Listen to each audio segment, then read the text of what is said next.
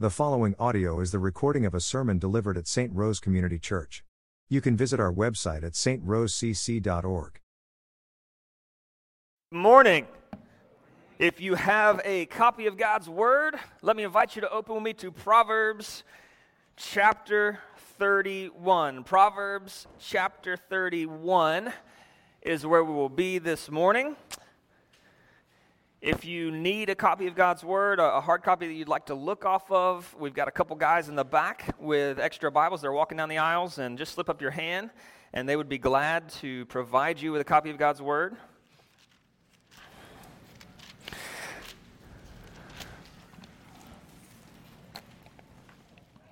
Proverbs chapter 31.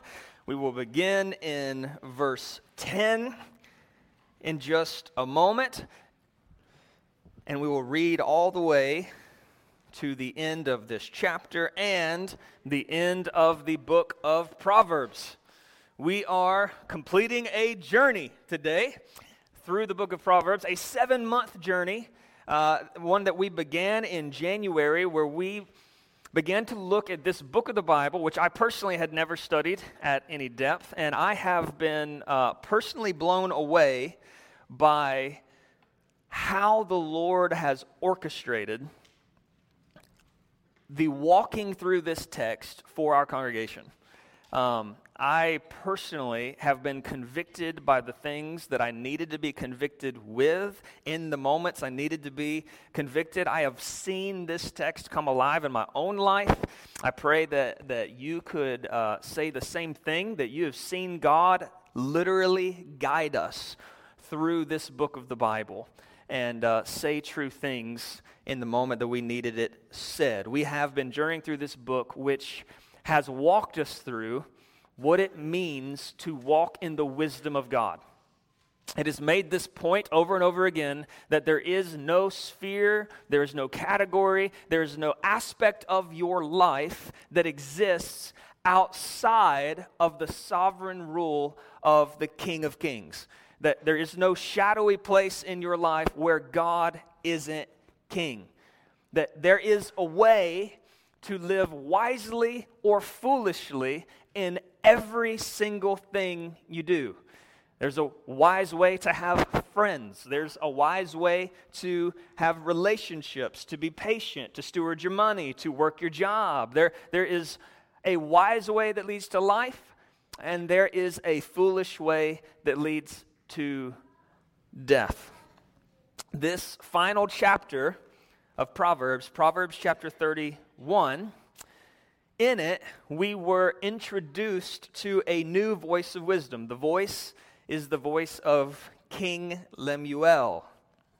But while it's King Lemuel that we heard last week in the, the first nine verses, it's not really his wise words that we're reading. Rather, we, we are hearing King Lemuel retell the wise words that his mama gave him. What we're seeing is wisdom passed down from King Lemuel's mother to King Lemuel, now to the readers of Proverbs. Proverbs 31, verse 1 says, The words of King Lemuel, an oracle that his mother taught him. His mother, apparently, intentionally spoke to him about what it would take to be a good king. So last week, we saw the wisdom his mother gave him. She warned him against giving himself to many women, the very uh, uh, fault that King Solomon had. Uh, that, that brought down his sort of reign. She warned against drunkenness. She urges him to fulfill his role as a good king to open his mouth for the helpless and the hurting, to serve the kingdom in a selfless way. She, she wanted him to reflect the King of Kings and the Lord of Lords in the ways that he ruled in the kingdom. She wanted him to be a wise king, one who lived and ruled God's way in God's world. Now, in verse 10, though, of Proverbs chapter 31, a massive transition happens the theme and the form changes. Verse 10 of Proverbs 31, presumably still the wise words of King Lemuel's mother, it transitions into a poem that is in the form of an acrostic. Now, an acrostic is a poetic form of literature in which every new line of the sentence starts with the next letter of the alphabet, right? So, verse 11 or verse 10 begins with the Hebrew equivalent of the letter A. Verse 11 begins with the Hebrew equivalent of the letter B. Verse 12 begins with C, so on and so forth. So we don't see it in the English, but in the original language, every line starts with the next letter of the Hebrew alphabet, very much like a children's book would. You, you, know, you take a children's book, and A is for apples, and B is for bicycle, and, and you're teaching them multiple things that's easy for them to remember. So, in a sense, King Lemuel's recounting an acrostic book or acrostic memorization tool that his mama handed him about a particular topic. So, this A to Z uh, format kind of catechizes him in this particular topic. Not only that, whenever the Bible uses this sort of A to Z form, it is communicating also completeness. So, so this, this is going to be everything A to Z, full alphabet, uh, that, that you should be looking for, particularly in this context. The book of Proverbs comes to this conclusion, an acrostic which gives a complete A to Z profile of what a wise woman looks like what we find in this final section of Proverbs is the description of the kind of wife that King Lemuel should be looking for if he wants to serve the Lord. But really, what we find in Proverbs is this masterful conclusion, this masterful conclusion which describes Lady Wisdom. Now, if you remember, early in Proverbs, we're introduced to wisdom through this, um, this voice, the voice of Lady Wisdom crying out in the street, begging every passerby to come to her and find life, and not to go to Lady Folly and find death. So you have in the beginning of the book Lady Wisdom crying out the streets, Come to me, don't go to her. So that's the beginning of the book. And now what you have is a real world, real person, Lady Wisdom incarnate. If Lady Wisdom were to take on flesh and live in this particular setting, she'd look like this. What we have is wisdom embodied in chapter 31 a young woman who fears the Lord in literally everything she does. What we're about to read is what it would look like if wisdom put on flesh and then in everyday life lived as a young lady in ancient Israel, married to King Lemuel. She applies all the wisdom from the first 30 chapters to her context as wife and a mother. So, Proverbs 31, verses 10 through 31, that's the setup. Now, let's dive into the text. Verse 10 An excellent wife who can find? She is far more precious than jewels. The heart of her husband trusts in her, and he will have no lack of gain. She does him good and not harm all the days of her life. She seeks wool and flax and works with willing hands. She's like the ships of the merchant. She brings her food from afar. She rises while it's yet night and provides food for her household, portions for her maidens. She considers a field and buys it with the fruit of her hands. She plants a vineyard. She dresses herself with strength and makes her arms strong. She perceives that her merchandise is profitable. Her lamp does not go out at night. She puts her hands to the distaff and her hands hold the spindle. She opens her hand to the poor and reaches out her hands to the needy. She's not afraid of snow for her household, for all her household are clothed in scarlet. She makes bed coverings for herself. She Her clothing is fine linen and purple. Her husband is known in the gates when he sits among the elders of the land. She makes linen garments and sells them. She delivers sashes to the merchant. Strength and dignity are her clothing. She laughs at the time to come. She opens her mouth with wisdom, and the teaching of kindness is on her tongue.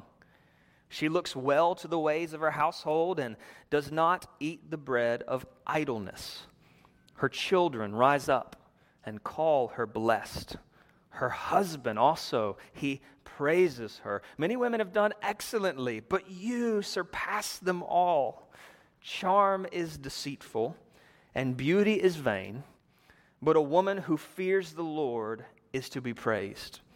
Give her of the fruit of her hands, and let her works praise her in the gates. Let's, let's stop and uh, pray for understanding this morning.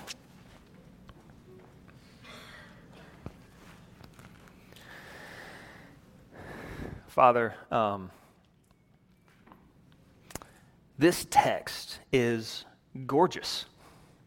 It is beautiful, it is good, it is inspired by your Spirit. But, Father, I come to this text recognizing that foolish men have weaponized it, that foolish women have demonized it, and that our modern society has trivialized it. And so, God, I come pleading with you to help us see in this text what you want us to see. Help me not to say things that go beyond this text. But, God, help me not to avoid things that this text teaches. Oh, God, help us by the power of your Spirit to apply what it is that your intent is with putting this collection of 21 verses at the end of this majestic book of wisdom. What do you want us to do with this this morning, Lord? Not only do you, what do you want us to do with it, God, but how should we be stirred to worship King Jesus because of what we see inspired in this text, God? In, order to see these things, apply these things, believe these things, worship over these things, God, we need the help of your Spirit guiding us, Lord.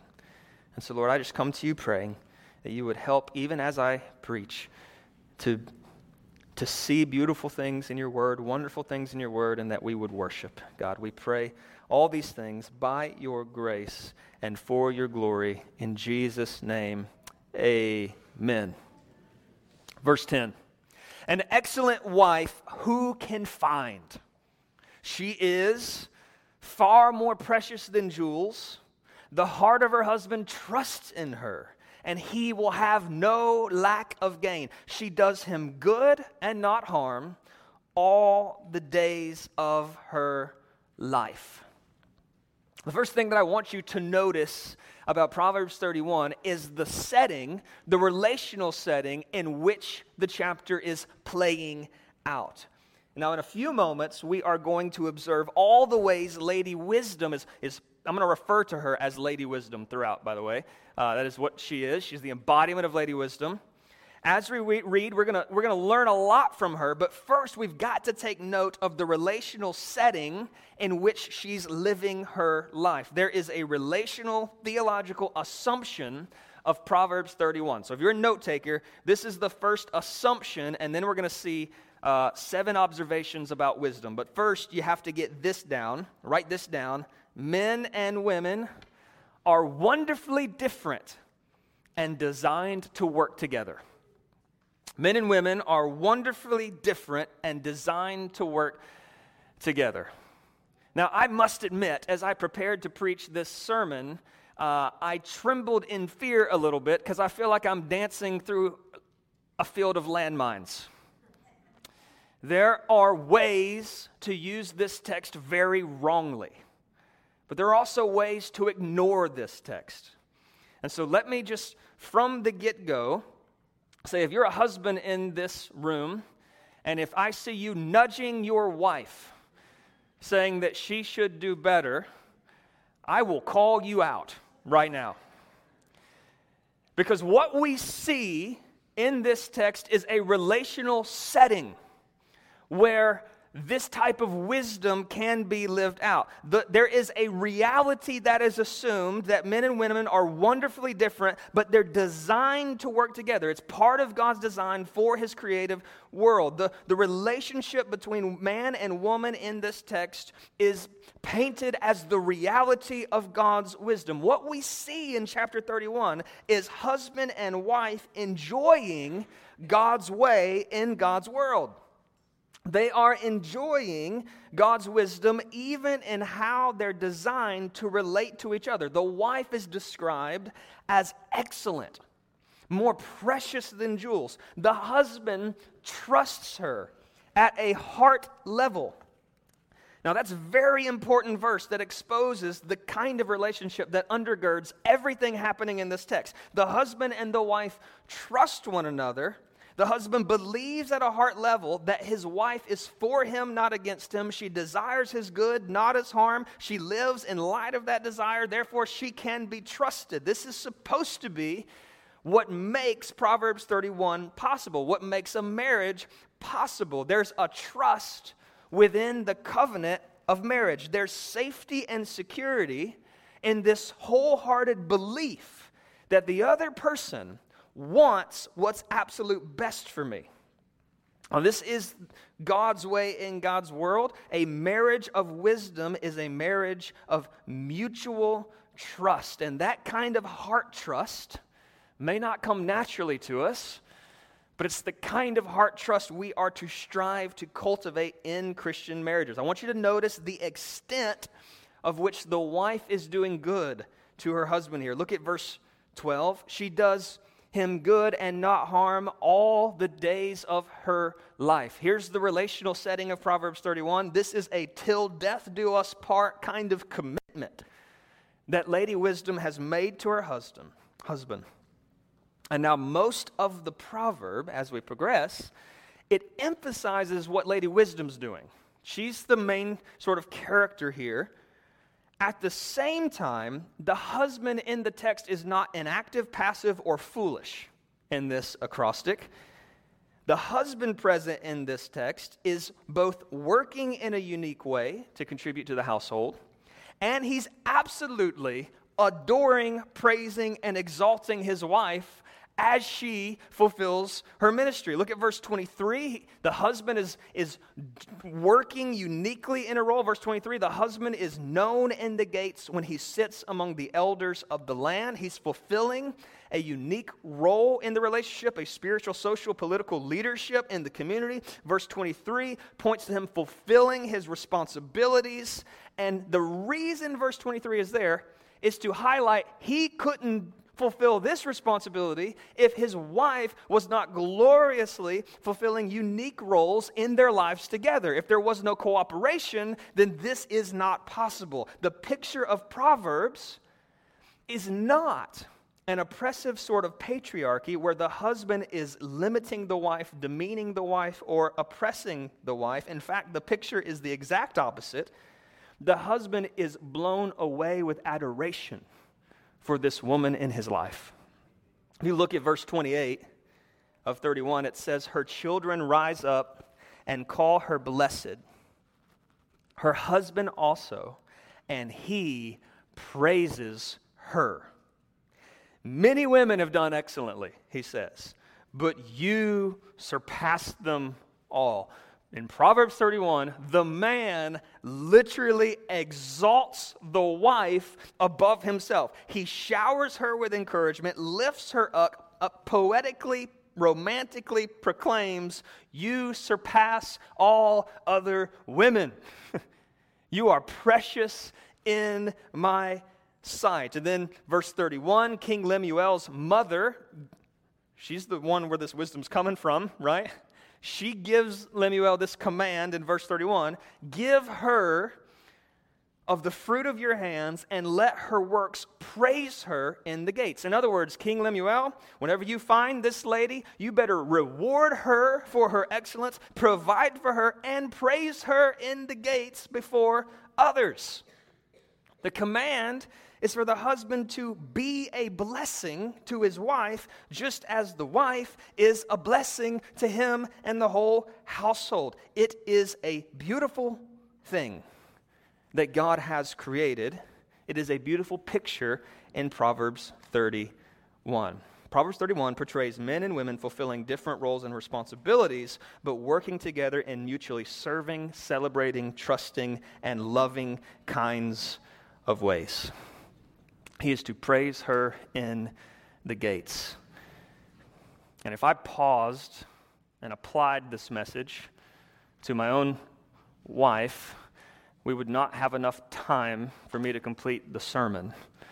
And the ways that I could praise her for the ways in which she embodies wisdom to me every day. The way she has embodied wisdom, the way she selflessly, right now, is caring for two sick kids so that I can stand here and preach this sermon. I'm not saying this is the way it has to work in everybody's life, but all I'm saying is I'm seeing this text come to life this week as my wife has sleeplessly cared for a five year old who had his tonsils out, and she is pouring out a week after she led with winsomeness and, and wisdom and determination uh, youth camp feeding of 130 people for five days. People come to Proverbs 31 and they look at this woman and, and and if you think that this woman is demeaned in any way because she's doing things that are different than what the husband is doing, you're missing the boat. This passage exalts the ministry that God has given to this woman in this way. Men and women are wonderfully different and designed to work together. Now, the rest of Proverbs 31 is a description of how the excellent wife uses all of her gifts and abilities and strengths and efforts to bless the household. It is a description of Lady Wisdom from A to Z. Now, let me pause. There are a couple ways you can really mess up the interpretation of this text, okay? You can over apply it by saying that everything this woman does is the exact responsibility of every woman in every setting. Now, this is obviously not true. Ladies in the room, you are not in sin if you do not know how to make your own clothing. Okay? You have not failed the Lord in this area.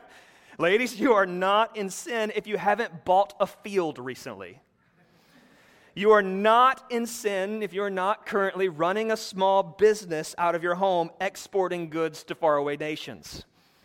These expressions are placed here. What she's doing is placed here to show us a woman utilizing all the wisdom of God found in Proverbs chapters 1 through 30 and then applying all that wisdom to the care of her household and family in her setting, in her uh, scenario. The principles of wisdom she implements in her cultural setting and season of life are principles of wisdom that every person in every setting, men included, are called to implement in their particular seasons and settings of life. She's taking the wisdom of God and applying that to her present responsibility in care of the household that the Lord has given her. There's a sense in which Lady Wisdom incarnate in this A to Z acrostic actually helps us to reflect on everything Proverbs has been saying thus far. That means that this text is not just for women in the room, this text is for men in the room as well. For the rest of this sermon, we're going to see modeled principles of wisdom in this lady wisdom's relationship to her husband and to her household and the community. So we're going to roll quick. Seven principles we see rolling quick. Number one, Lady Wisdom is trustworthy. Now, we've already commented on this, but the first clue we have to her character is the fact that her husband can trust her. She does not lie. She takes her marriage vows seriously. Adultery is not an option. She's committed to wisdom. She's committed to God's way in God's world, so much so that the whole family can rest assured that she will not drift off into foolishness, but will lead the family into wisdom. Lady wisdom is trustworthy. Now, husbands, are you supposed to be trustworthy? Yes. what we're seeing is not uh, commands or principles isolated to the wife here, right? So, so everything she embodies here, you're supposed to embody too. Now, how that fleshes out in 21st century St. Rose household might look different. But if she's called to be trustworthy, you're called to be trustworthy. Truth number two Lady Wisdom works hard. Lady Wisdom works hard. That is a dominant theme throughout this.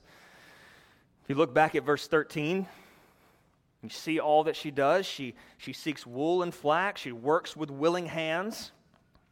She is like the ships of the merchant. She brings her food from afar. Verse 15 says, She rises while it is yet night, provides food for her household, portions for her maidens, considers a field and buys it with the fruit of her hands. She plants a vineyard. She dresses herself with strength and makes her arms strong. She does CrossFit. No, I'm just kidding. That's not what that means. This is not what that means. Verse 18 she perceives that her merchandise is profitable. Her lamp does not go out at night. She puts her hand to the staff. Her hands hold the spindle. If you jump down to verse 27, it says, She looks well to the ways of her household and does not eat the bread idleness. Right, so throughout the Proverbs, we have been confronted over and over and over again that laziness is not wise. For all people in all times, Laziness is not wise, and Lady Wisdom in this context is not lazy. She's working with willing hands, rises while it's still night, works the garden, provides food for her family, makes clothing. The girl has strong arms because they are not idle arms. Proverbs very much confronts all of us with Lady Wisdom's work ethic. She is not endlessly scrolling. She is not endlessly binging the next series. She is not hitting the snooze button every single day. There is a joyful, balanced, appropriate, wise working that characterizes her life that brings blessing to the whole family. Now, this is simply an application of what we've seen already. Proverbs 6, verse 6 through 11 was written to all people, not just Lady Wisdom Proverbs 6 6 Go to the ant, O sluggard, consider her ways, be wise. Without having any chief officer or ruler, she prepares her bread in summer, gathers her food in harvest. How long will you lie there, O sluggard? When will you arise from your sleep? A little sleep, a little slumber, a little folding of the hands to rest, and poverty will come to you like a robber, and want like an armed man. Lady Wisdom does what all of us are called to do, and that is work hard with what God has given us to glorify Him and do good to our families, friends, communities. Which brings us to number three Lady Wisdom is a good steward.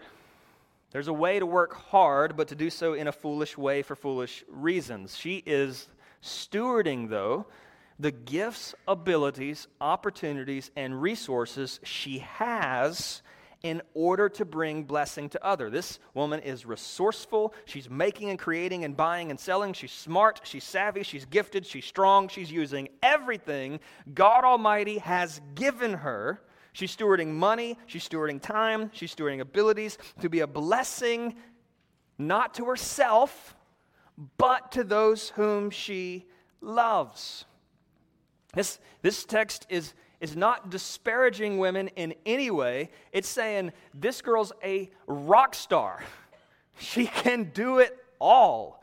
And she does it all for the glory of God, not just for her family, but even to those who are outside her family. Look at verse 20. She opens her hand to the poor and reaches out her hands to the needy. Number four, Lady Wisdom is generous. Lady Wisdom is generous. She is not selfish. She is not self absorbed. She is such a good steward of what God has given her that she's free to give a lot of it away. She knows that this world is not her home, that riches are not her happiness. She knows she serves a gracious God, and she wants to reflect that graciousness to the world with the setting and scenario she's been placed in. She is living a mission of giving away herself. And is this not what the Proverbs have taught every one of us to do?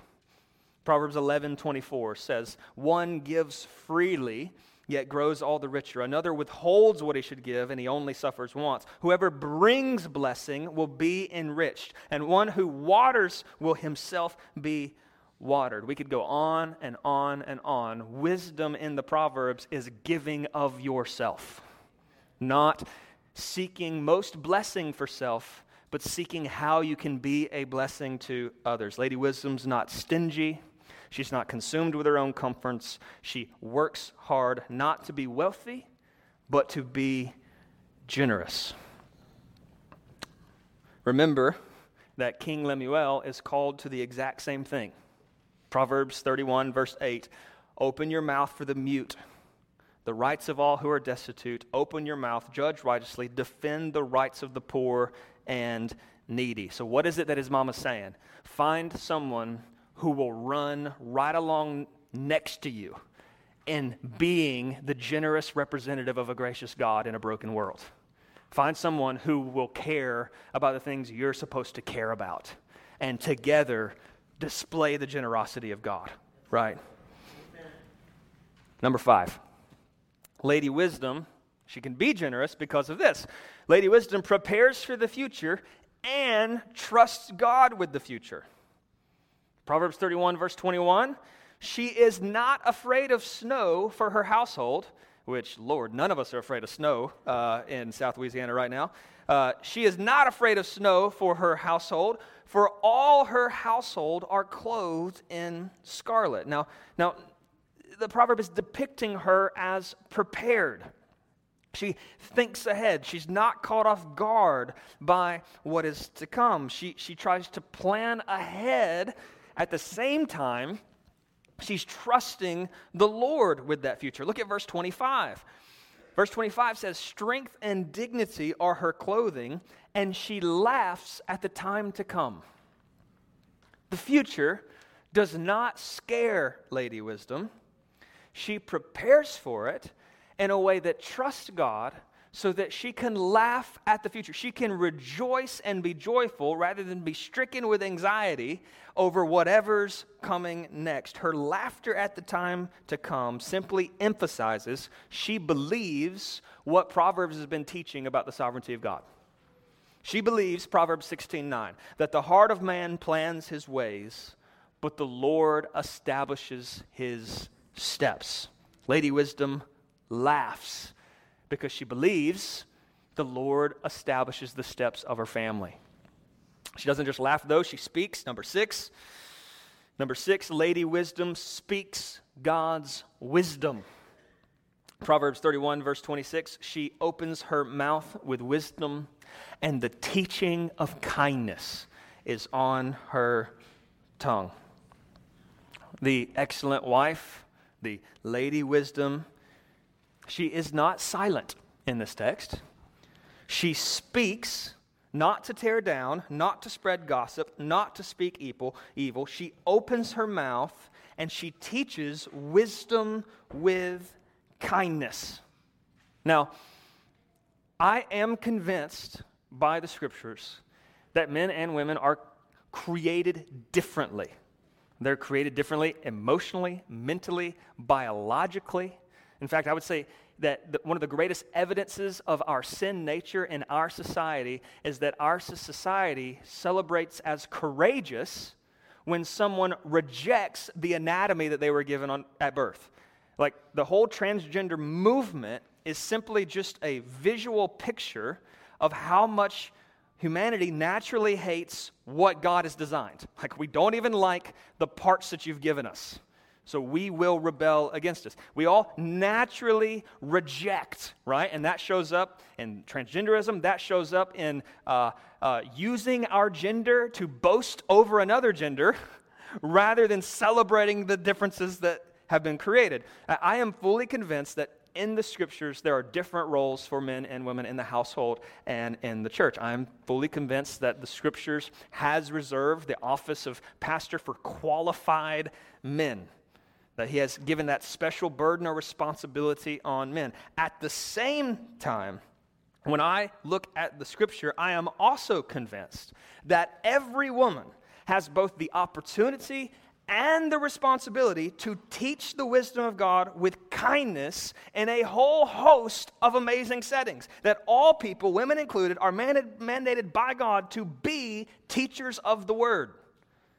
If you're a Christian person, you're mandated by God to teach the wisdom of God with kindness in personal relationships, in disciple making, in child raising, in teaching one another within the church in a variety of settings. The wisdom of God is meant to be passed down through you, men and women, speaking the wisdom of God with kindness. And let me ask are you known for speaking wisdom and teaching wisdom to others?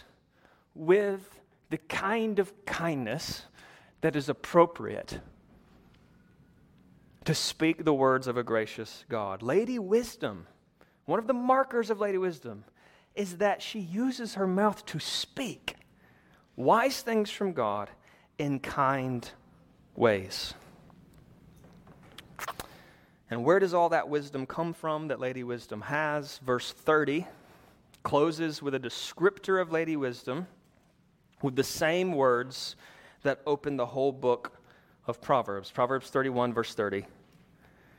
Charm is deceitful, beauty is vain, but a woman who fears the Lord is to be praised. Number seven, final one. Lady Wisdom fears the Lord. This is fundamentally what is most special about this woman.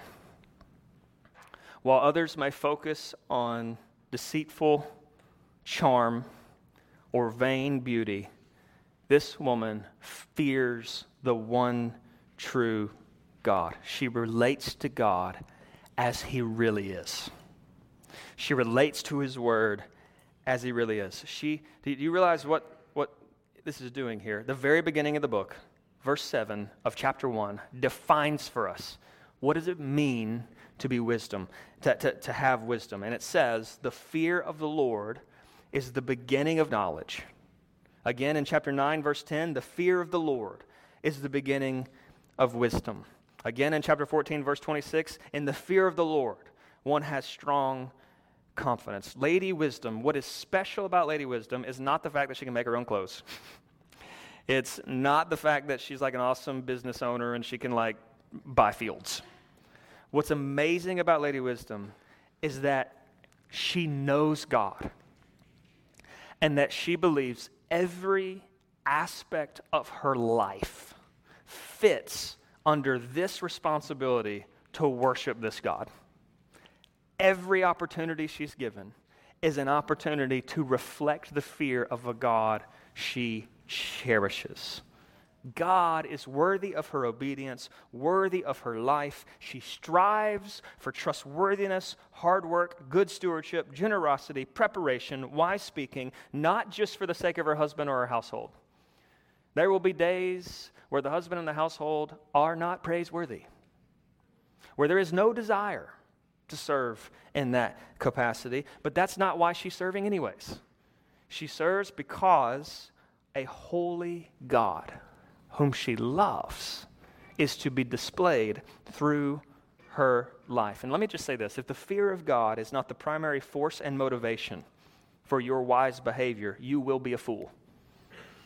If you don't seek wisdom because of the reality of God, who says stuff and loves you and wants what's best from you, you will be a fool foolishness will always be easier and more attractive and more comfortable to you. It must be the fear of God that drives you to live in God's way, in God's world. Lady Wisdom fears the Lord. Now, let me conclude and bring us home here with figuring out how do we apply these things. the, the, the realm of application here is just beyond what I can do in the last five minutes of a sermon.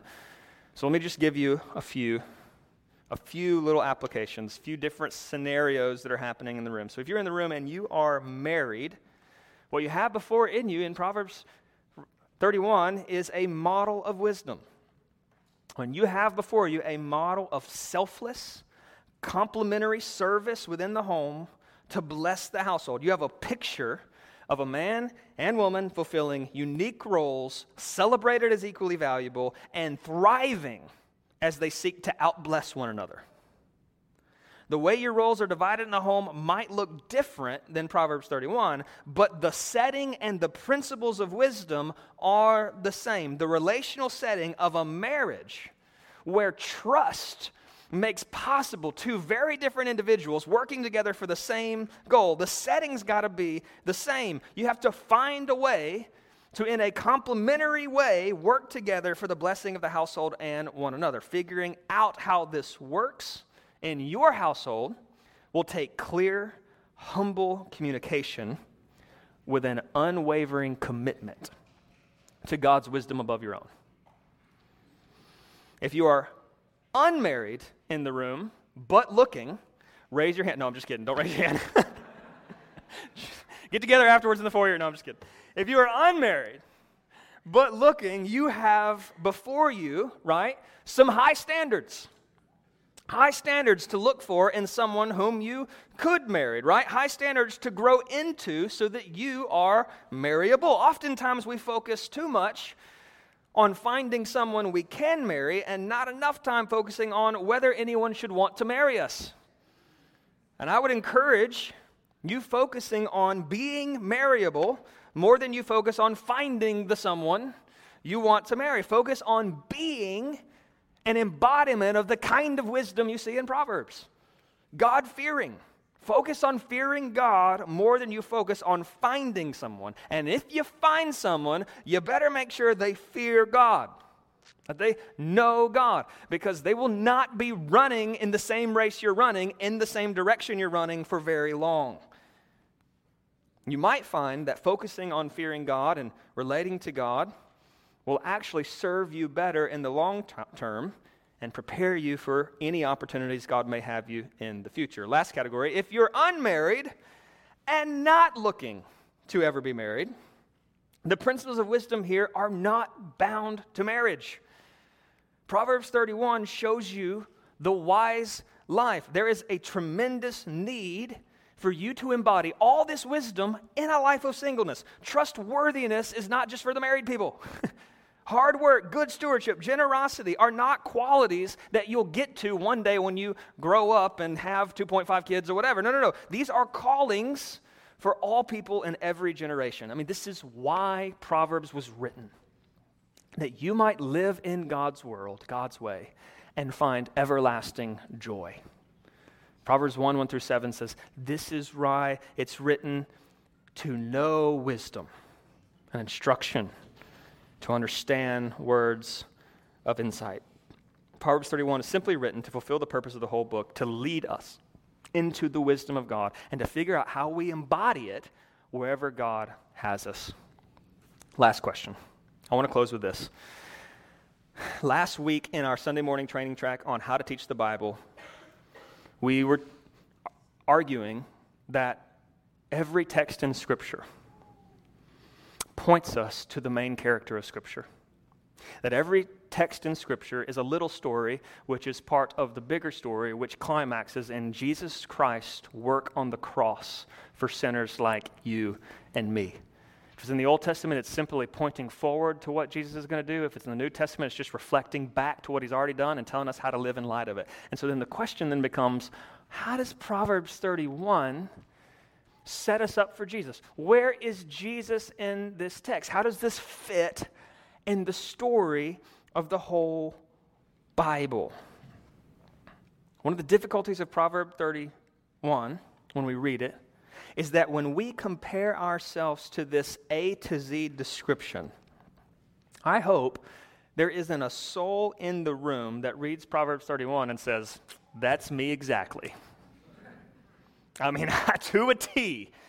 I make my own clothes and all. I, I, that is the description of me. King Lemuel's mother says these are characteristics you look for in a potential bride. But you see, here's the reality of the biblical story we don't look like this. In fact, all of us in the room are more naturally untrustworthy. Our natural disposition is laziness. We are bad stewards of time, talents, and resources. We are not naturally generous. We do not naturally trust God with the future. We do not naturally use our words for teaching with kindness. We do not rightly fear the Lord as he is to be feared. According to wisdom of King Lemuel's mother, we should not pursue anybody because ain't nobody look like this. The story of the Bible tells us that King Lemuel should look for someone who looks like this. But the story of the Bible tells us that King Jesus is very different than King Lemuel. King Jesus has pursued relationship with a bride, a church that doesn't currently look like this. You see, King Jesus pursued us even though we are foolish in his sight. King Jesus is different than King Lemuel.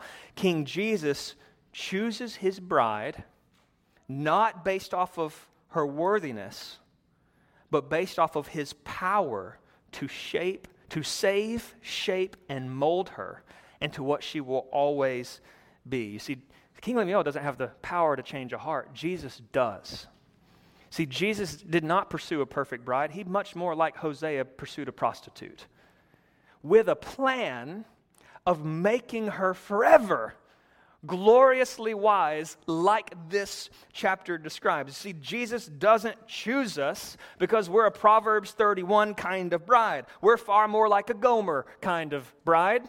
In the book of Hosea, Jesus chooses us not because we're worthy, no, but, he makes us worthy by his grace for his glory. That's the message of the Bible that we are an adulterous people, unworthy of having relationship with King Jesus, and he chased us down, purchased us, took off our dirty robes, gave us a white robe, and then invites us into relationship with himself so that he can then make us what we are not yet, but what we will be forevermore.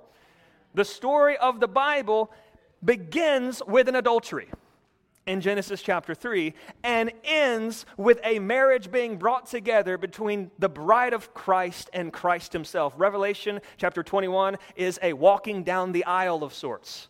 Where we have been dressed by the grace of Jesus to be with Him forever and ever and ever, an embodiment of all of the wisdom of Proverbs chapter 31. Ephesians 5 28. Sorry, Ephesians 5, chapter 25 says, Husbands, love your wives as Christ loved the church and gave himself up for her, that he might sanctify her, having cleansed her by the washing of water with the word, so that he might present the church to himself in splendor, without spot or wrinkle, or any such thing, that she might be holy and without blemish.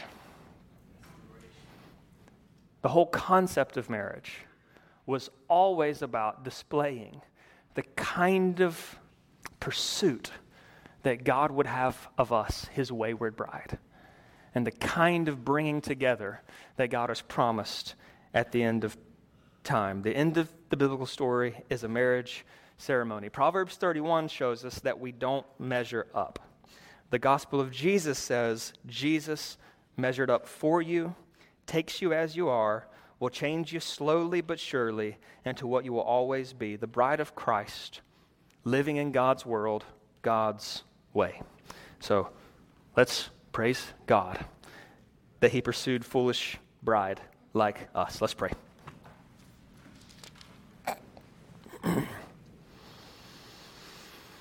Thank you, God, for this text. There's all kinds of ways we can respond to it. Pray that you would help us to apply it humbly, and that we, our church would be made up of households that beautifully reflect your wisdom. Thank you for the whole book of Proverbs and the way you've led us through it these seven months. And I pray that you would guide us as we turn to your word over the next seven months. We pray this in Jesus' name. Amen.